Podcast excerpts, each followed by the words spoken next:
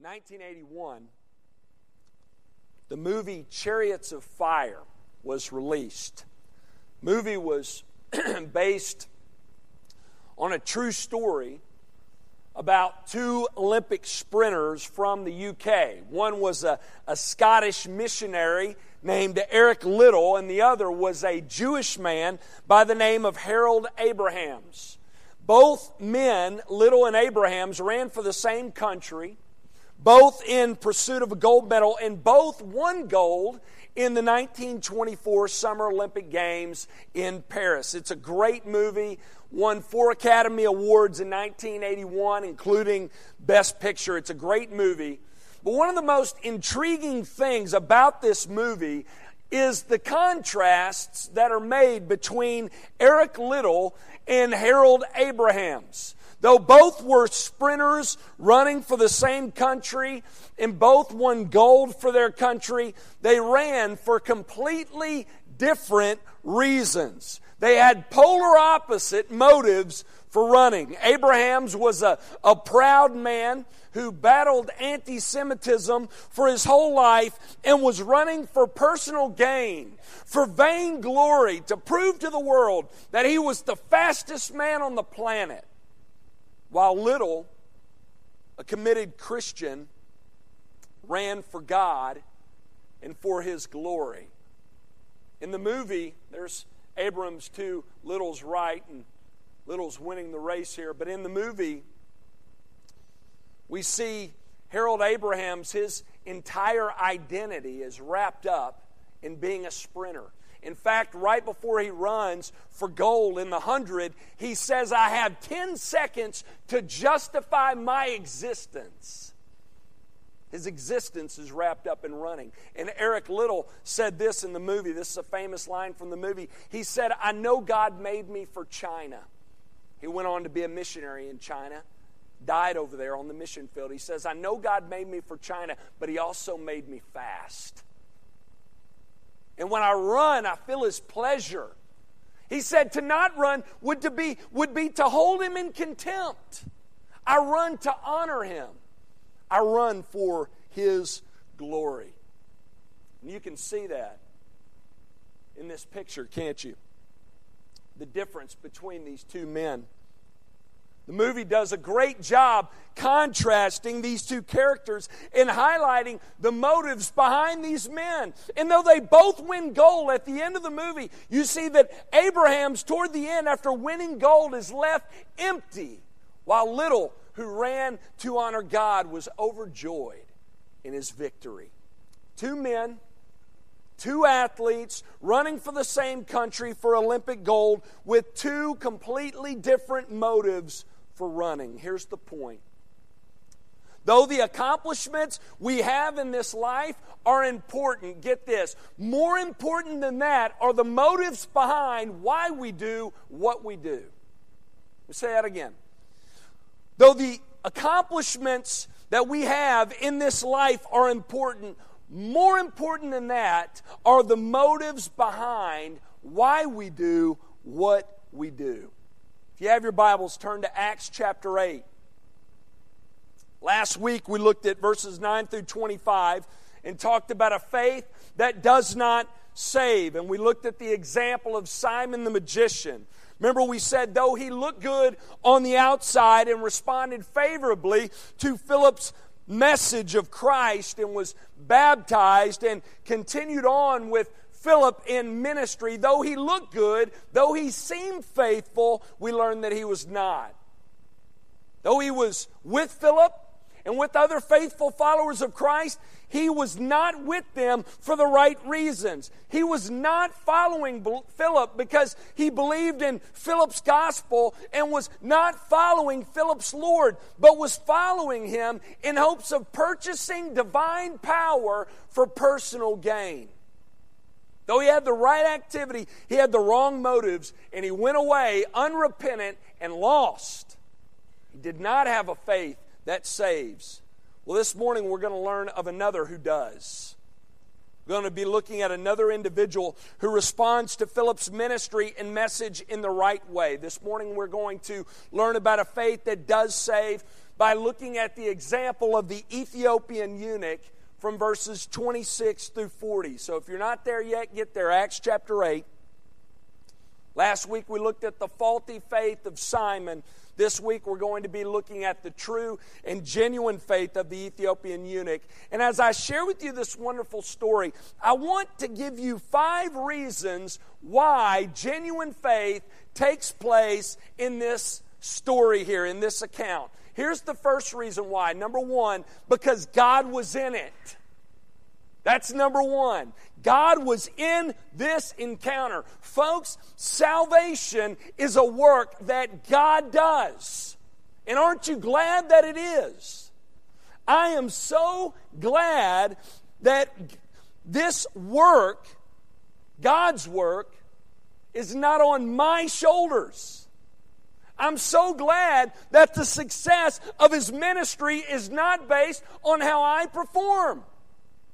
I'm so relieved that though God has called me to minister, though He has called me to study to show myself approved, and He has called for me to grow in godliness so that I can be a more effective minister for Him, He is the one at work in and through me.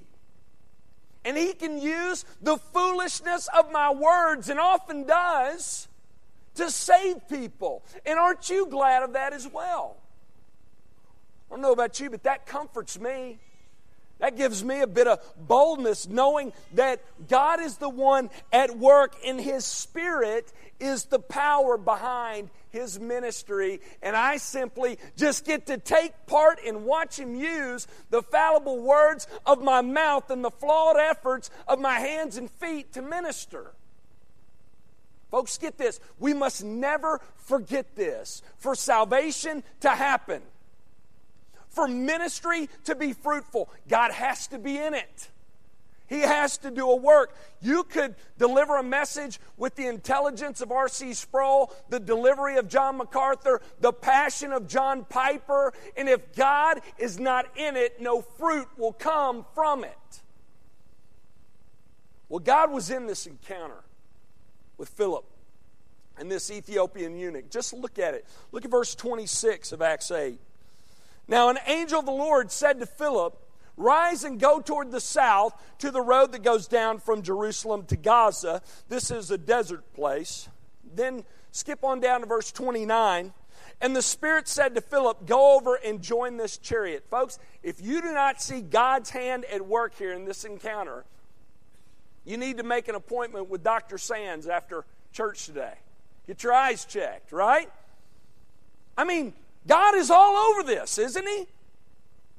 We see here that the conversion of this Ethiopian eunuch is a work of God.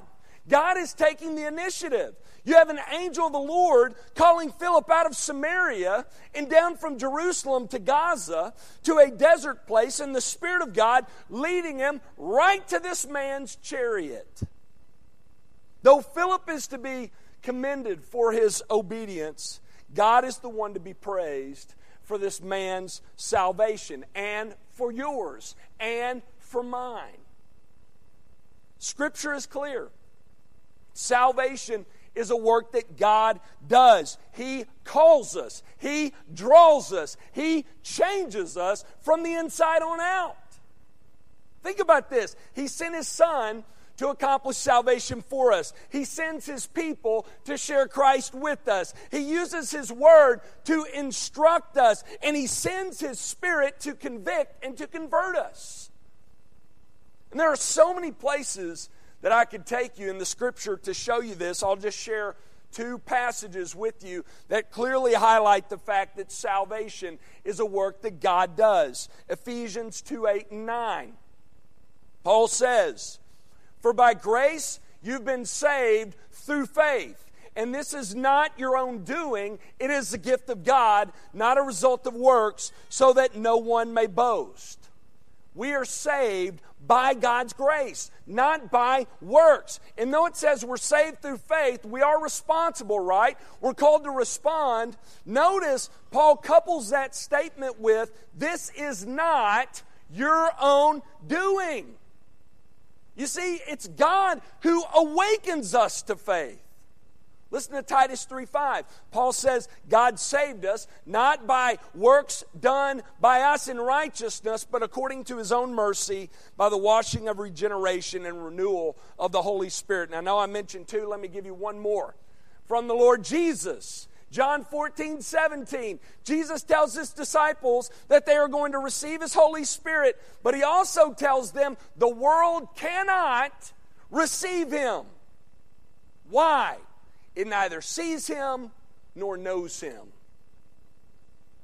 We are spiritually dead, as Paul says in Ephesians 2, and there is only one person who can bring a spiritually dead person to life, and that's God. And that's what happens here with this encounter with the Ethiopian eunuch. He is saved because of God. God is in this encounter. He is at work. And not only that, the second reason genuine faith occurs here is not only because God was in it, but because Philip was willing. Philip was willing. Though it is God who saves, He has chosen to save by using us.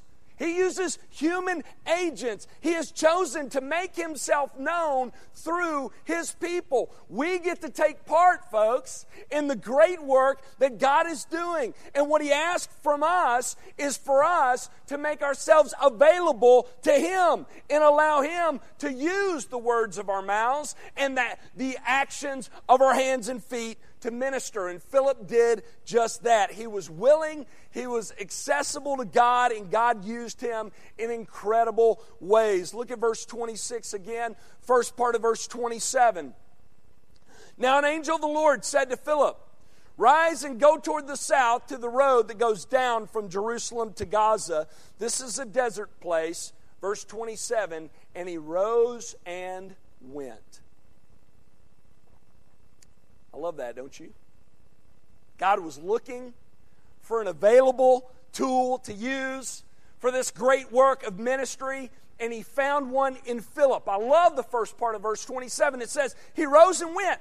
No questions asked, no arguing. At times, you did have arguing with those God called. We're going to talk about one this week in our equipping class Moses.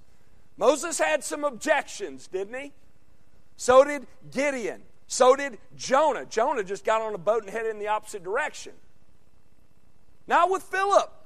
Philip had every reason to want to stay where he was and minister in Samaria. God was doing a great work there. A great revival was taking place. You would think Philip might say, But God, there's great work to be done here. Why do you want me to go 100 miles out of the way, which, by the way, was about how far it was, to this desert place? That seems absurd, not very strategic. But he doesn't say that, does he? Jump down to verse 29. Again, in the first part of verse 30. And the Spirit said to Philip, Go over and join this chariot. So Philip ran to him. Isn't that awesome? I mean, put yourself in, in Philip's sandals for a minute. You don't know this guy, he doesn't know you. You're in the middle of the desert. You might want to say, Well, God, I really don't want to disturb him. I don't want to intrude. And you might, if you approach him, approach him carefully and cautiously, not Philip. Philip's not concerned with any of that. He finally gets to this guy. He knows this is the guy that God has his sights on. And when he knows that, he takes off in a dead sprint toward him. Philip was available. Philip was willing, he was bold, and therefore he was effective in ministry. And again, God wants us to make ourselves available in this way. So we learn that though God was in this great work, Philip was available and he was used in a mighty way by God. Another reason this work is successful is because, number three, the Ethiopian man was open. Now, let me say this before we get into this point. The reason this man was open was because of point number one, right? God was, was in this. He was doing a great work in and through this Ethiopian eunuch for him to respond favorably to God and his gospel. If God hadn't been doing a work, if Philip hadn't have gone and shared the gospel with him, this would not have happened. But get this Scripture is also clear. Though God is sovereign in salvation, though He uses His people and His word and sends His Spirit to draw men to Himself, Scripture is also clear. Man is responsible. We are called to respond in faith. We are called to confess that Jesus is Lord and believe in our hearts that God raised him from the dead, and we will be held responsible if we do not respond. Scripture is crystal clear on that. God is sovereign, man is responsible. This man was saved because he was open to God's truth and because he trusted in God's message. We learn in this passage God is doing a great work in this man's heart before Philip even shows up on the scene. He was restless. He was open. He was not suppressing the truth, as it says in Romans chapter 1, but he was looking for answers. Look at verse 27. And there was an Ethiopian, a eunuch, a court official of Candace, queen of the Ethiopians, who was in charge of all her treasure. He had come to Jerusalem to worship and was returning, seated in his chariot, and he was reading the prophet Isaiah. Now, let me give you a little background here. Ethiopia in the first century was not the smaller country it is today, okay? in, in this day, it made up all of, all of Africa south of Egypt. It was a massive kingdom. One commentary I read said it was everywhere from the Red Sea to the Great Desert to the west of Africa and from Egypt on down. It was not a small country, it was an enormous empire. And this man had a very important position in this empire. He was in charge of the queen's entire treasury. He was a trusted and influential leader from this huge empire. Reading the background on this man, it turns out God was being very strategic here in saving this man. Though at first it seemed like just some random thing that God called Philip to do, sending him away from this great work in Samaria and out into the middle of the desert in Gaza. It seemed random, but God's being very strategic here. He has special plans for this Ethiopian leader. An early Christian historian named Eusebius, who lived around the fourth century, said that when this man who had this encounter with Philip went back he took Christianity to Africa. He says he was the founder of the Church of Jesus Christ in Africa. How about that? And we're told here in this story that he came to worship in Jerusalem. Why? Well, he was probably searching for something, wasn't he? Appears as if he was. God had been working in this man's heart. He was restless. He knew something was amiss. He, though he had all this honor and prestige and unlimited wealth, everything he wanted at his fingertips, he was not satisfied. He was empty. And do you know how far he had to travel to Jerusalem from his homeland? At least 1,200 miles or more. Apparently, he had been exposed to Judaism at one time or another, which wasn't far off, seeing how the Jews were scattered all over the known world at this time. He traveled to their holy city to inquire about and worship their God. And we don't know this for sure, but it seems as if he doesn't find what he's looking for there, does it? We know what was there, don't we, at this time in Jerusalem? A religion that had no heartfelt connection with God anymore a religion that was filled with cold ceremonialism, a self centered, works based system of belief. And though this man had left the Jewish people in Jerusalem, we see by God's providence, he had not abandoned their scripture, had he? We're told he was reading Isaiah when Philip found him. Boy, God is guiding this man's heart, isn't he? Leading him away from this works based, man centered faith and leading him toward his grace based, God centered gospel from his word. And this Ethiopian eunuch was open. His heart was ready to receive God's truth. He just needed someone to share it with him, which leads us to our next point. The reason why this work was successful. The reason why this man placed his faith in Christ is because God was in it, Philip was willing, the Ethiopian man was open, and fourth, because the scripture was explained.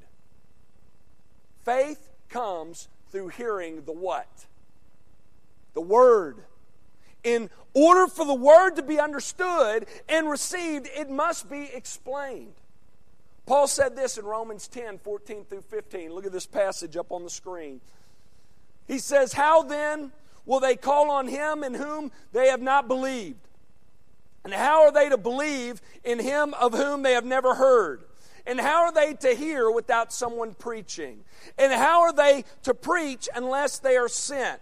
As it is written, how beautiful are the feet of those who preach the good news. Boy, Philip had some beautiful feet, didn't he? I, I wasn't even there to look at him, but I know that. He had beautiful feet. At the first of this chapter, we find that he allowed God to take him to Samaria. Persecution, God allowed persecution. It forced Philip to go to Samaria, and that's the place where he continued to minister and he took the gospel to the Samaritans. And here he allows God to lead him out of Samaria and into the desert in Gaza to, to this man here at this chariot in this desert place so that the scriptures could be explained and so that this man could be saved. Look at verse 29 again.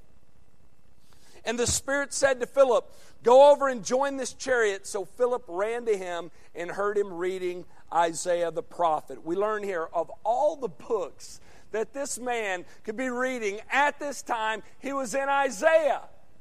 And, and probably had been reading it for the whole trip from Jerusalem to this point in Gaza. And we'll see in a few verses down that of all the chapters that he could have been in when Philip found him, he was in Isaiah 53, the greatest messianic chapter in the Old Testament which tells of the death of the Messiah and how salvation is made possible through him and through his sacrifice. It's right then and there that Philip shows up. This is not by random chance, folks. This is a divine appointment if there ever was one. God is at work here.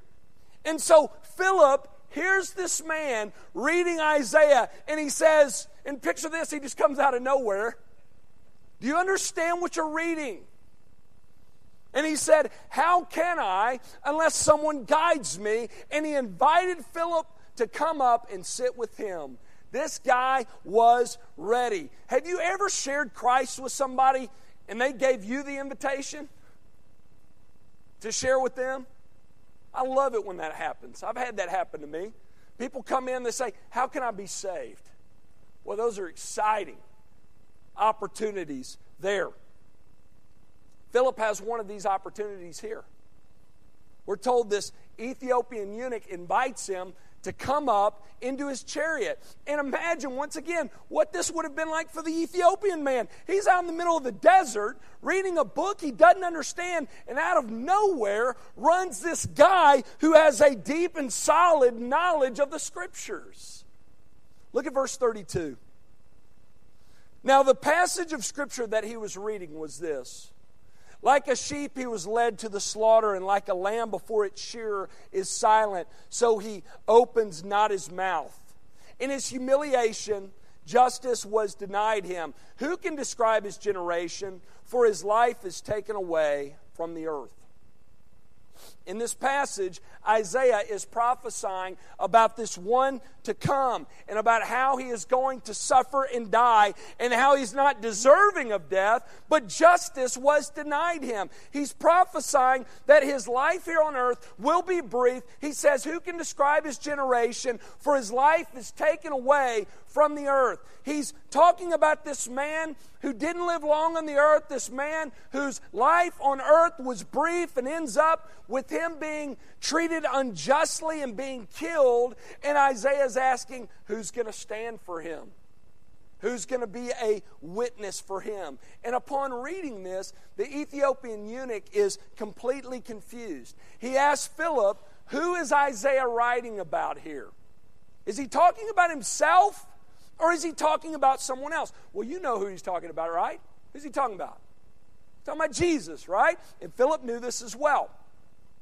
And the Ethiopian man gives Philip a wonderful invitation to share Christ with him, and Philip does not squander that opportunity. Look at verse 35.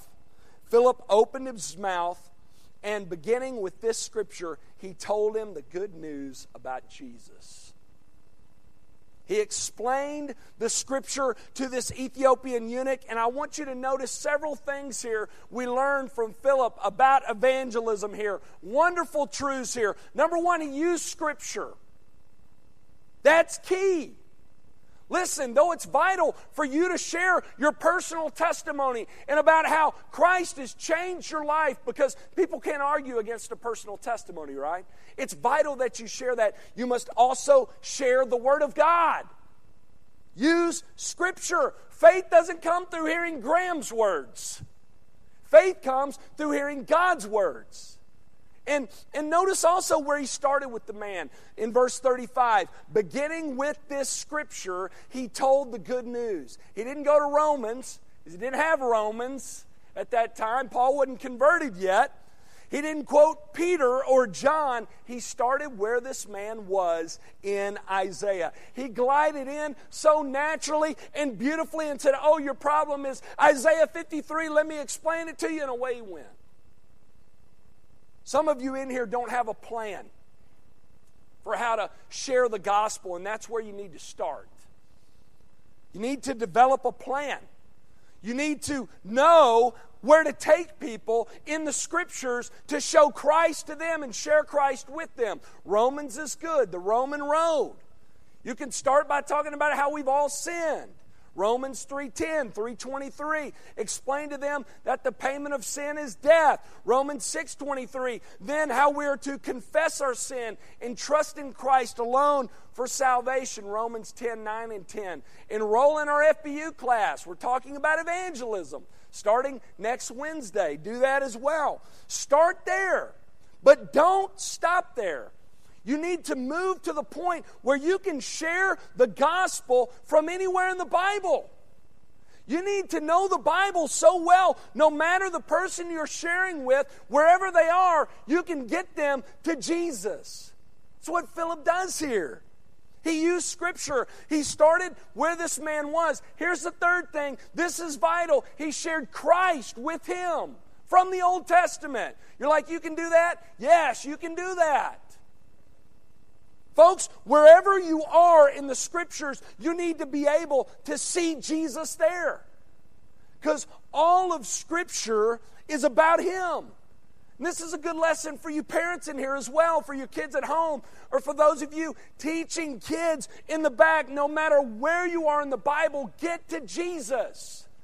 Because all of the Bible points to Jesus, and because there is no other name under heaven given among men whereby we must be saved. Philip knew that. He gives us a great blueprint here for evangelism. He was faithful to go where God called him to go. He was faithful to do what God had called him to do. And he approached this man with boldness and he started where this man was and he used scripture to lead him to Jesus. So, notice what we've learned here so far about this encounter with Philip and this Ethiopian eunuch and why it was a success. One, God was in it. Two, Philip was willing. Three, the Ethiopian man was open. Four, the scriptures were explained. And one last thing, number five, the Ethiopian man responded. He believed and he placed his faith and trust in the Lord Jesus. Look at verse 36. And as they were going along the road, they came to some water. And the eunuch said, See, here is water. What prevents me from being baptized? So they're going along after Philip explains the gospel to this man, and they find water in the desert. How about that? God's in this, right? God's in this situation. He's in control. And the Ethiopian man asks, What prevents me from being baptized? Now, let me ask you this. How many of y'all have verse 37 in this account? Look at it closely. Anybody? Raise your hand if you have verse 37. Okay? Okay, a few of you. All right. Mine does not.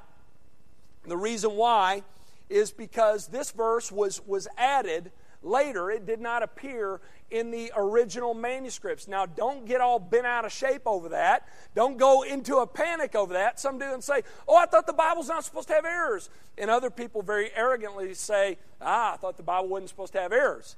Well, it doesn't. We believe that the Bible is without error in the original manuscripts, in the original autographs, in the original Greek and Hebrew, and in our Bibles, insofar as they are consistent with the original manuscripts. And Bibles like mine, the ESV and the NIV and other translations have corrected this add on. And even those of you all who have a New King James or NASB, you may have notes by that that let you know that verse 37 was not in the original manuscripts. But let me read this verse to you and, and explain it briefly. This is from the New King James Version. It says, Then Philip said, this is verse 37, New King James, if you believe with your heart, you may. And he answered and said, I believe that Jesus Christ is the Son of God. Now, in the early church, because there was a lot of heresy, especially in the second century. Before somebody was baptized, they would ask them a series of questions because they wanted to make sure the person being baptized had a good knowledge of the Lord Jesus and also to teach those who were watching this person be baptized. And apparently, this was an early question that was asked in the early church when someone was baptized. When someone wanted to be baptized, the person baptizing, the pastor would say, If you believe with all your heart in the Lord Jesus, you may. And the person being baptized would respond with, I believe that Jesus Christ is the Son of God. Okay? So this verse was later added by a scribe. It wasn't in the original. Apparently, there was a concern that the Ethiopian eunuch's faith is not mentioned specifically here, but it's just implied. But that doesn't mess me up at all. I mean, Luke doesn't give us all the details of this account, does he? He doesn't tell us all that, that, that Philip said about Jesus, does he? He just tells us that he shared the good news of Jesus. And implied here, is the fact that this Ethiopian eunuch understood and he trusted in Christ alone for salvation. So that verse is really not incorrect. He did believe that Jesus Christ was the Son of God, and he placed his faith and trust in him. And afterwards, he follows in believer's baptism. We see the fruit from this man's salvation. He's baptized and he goes away with the joy of the Lord. So we see fruit here. Notice in verse 38, we're told he commanded the chariot to stop, and they both went down into the water. Baptism by immersion, right? He wasn't by the water, he wasn't splashed up on the shore. We're told he went down into the water. He was baptized, verse 39. And when they came up out of the water, baptism by immersion, went down in, came up out of the water, the Spirit of the Lord carried Philip away, and the eunuch saw him no more and he went on his way rejoicing. God did a miracle here, didn't he? Right here. And why did God do miracles? We talked about this. We've talked about this before in here. He did it to highlight his message and to highlight his messenger. He, he did it to affirm his message. And notice the fruit of this changed man. We're told that this Ethiopian went on his way rejoicing. He had been changed from the inside out and was filled with the joy of the Lord. And, and I love how Luke ends this chapter, similar to the way he begins it. Look at verse 40. But Philip found himself in Azotus. He was just taken away, wasn't he? And he as he passed through, he preached the gospel to all the towns until he came to Caesarea. Philip continued to preach wherever his circumstances led him and wherever the God behind his circumstances led him to. He was preaching in Jerusalem, then persecution came. He went to Samaria and he preached in Samaria. And he preached in Samaria till the angel of the Lord came and took him to the desert place in Gaza and he preached in Gaza. And then after that, the Spirit of God took him away from there to Azotus and he preached in Azotus. And he preached in all the towns until he landed in Caesarea. And what do you think he did in Caesarea? We're not told, but I think we can guess, right? He preached, don't you think? Philip was faithful. And God used him in mighty ways. He was willing, he was available, and allowed himself to be used as a great mouthpiece for God. And he provided hands and feet for God to use in ministry. And God used his message. And God used him in ministry in a mighty way. And he was centered upon the person and work of Jesus. His ministry was. And he was used in, in mighty ways for him. And I want to end this morning by asking you this What about you? What about you? Have you made this kind of commitment? Where does God have you in your life? Who has He put in your path, believers? Who has He led you to? Or who has He led to you? Sometimes He just serves them right up to us, right? Wherever He has you, wherever He has brought you in your life, is where He wants you to minister. He has done this for a reason. He wants you to be a witness for Him. He wants you to shine light on His gospel and to shine the light of the gospel on this dark and dead world. Maybe you're here this morning and you're like the Ethiopian man. Maybe that's you. You've looked for happiness and enjoyment in the things of this world, and you've come up wanting. You've come up empty time and time again, and you're wondering if there's any point to this life and if it's even possible to be happy long term. Well, I'm happy to tell you this morning it's possible. There's a reason why we're here, and it's for God. And there is a way to be happy in Him forever, and that is through His Son, the Lord Jesus Christ. In Him, in Christ, we who are far off from God and enemies of Him can be brought near to Him and be made a child of His we can be forgiven. We can be brought back into a right relationship with God through Jesus. If we place our faith in Christ alone, trust in His person and work for our salvation, we can be made right with God. We can be promised eternal life in His presence forever. And if you're here this morning, you've not responded to this message, if you've not placed your faith and trust alone in Christ, I urge you to do so today. Trust in Him. Make Him your Lord right here, right now, today, and be saved. Let's pray.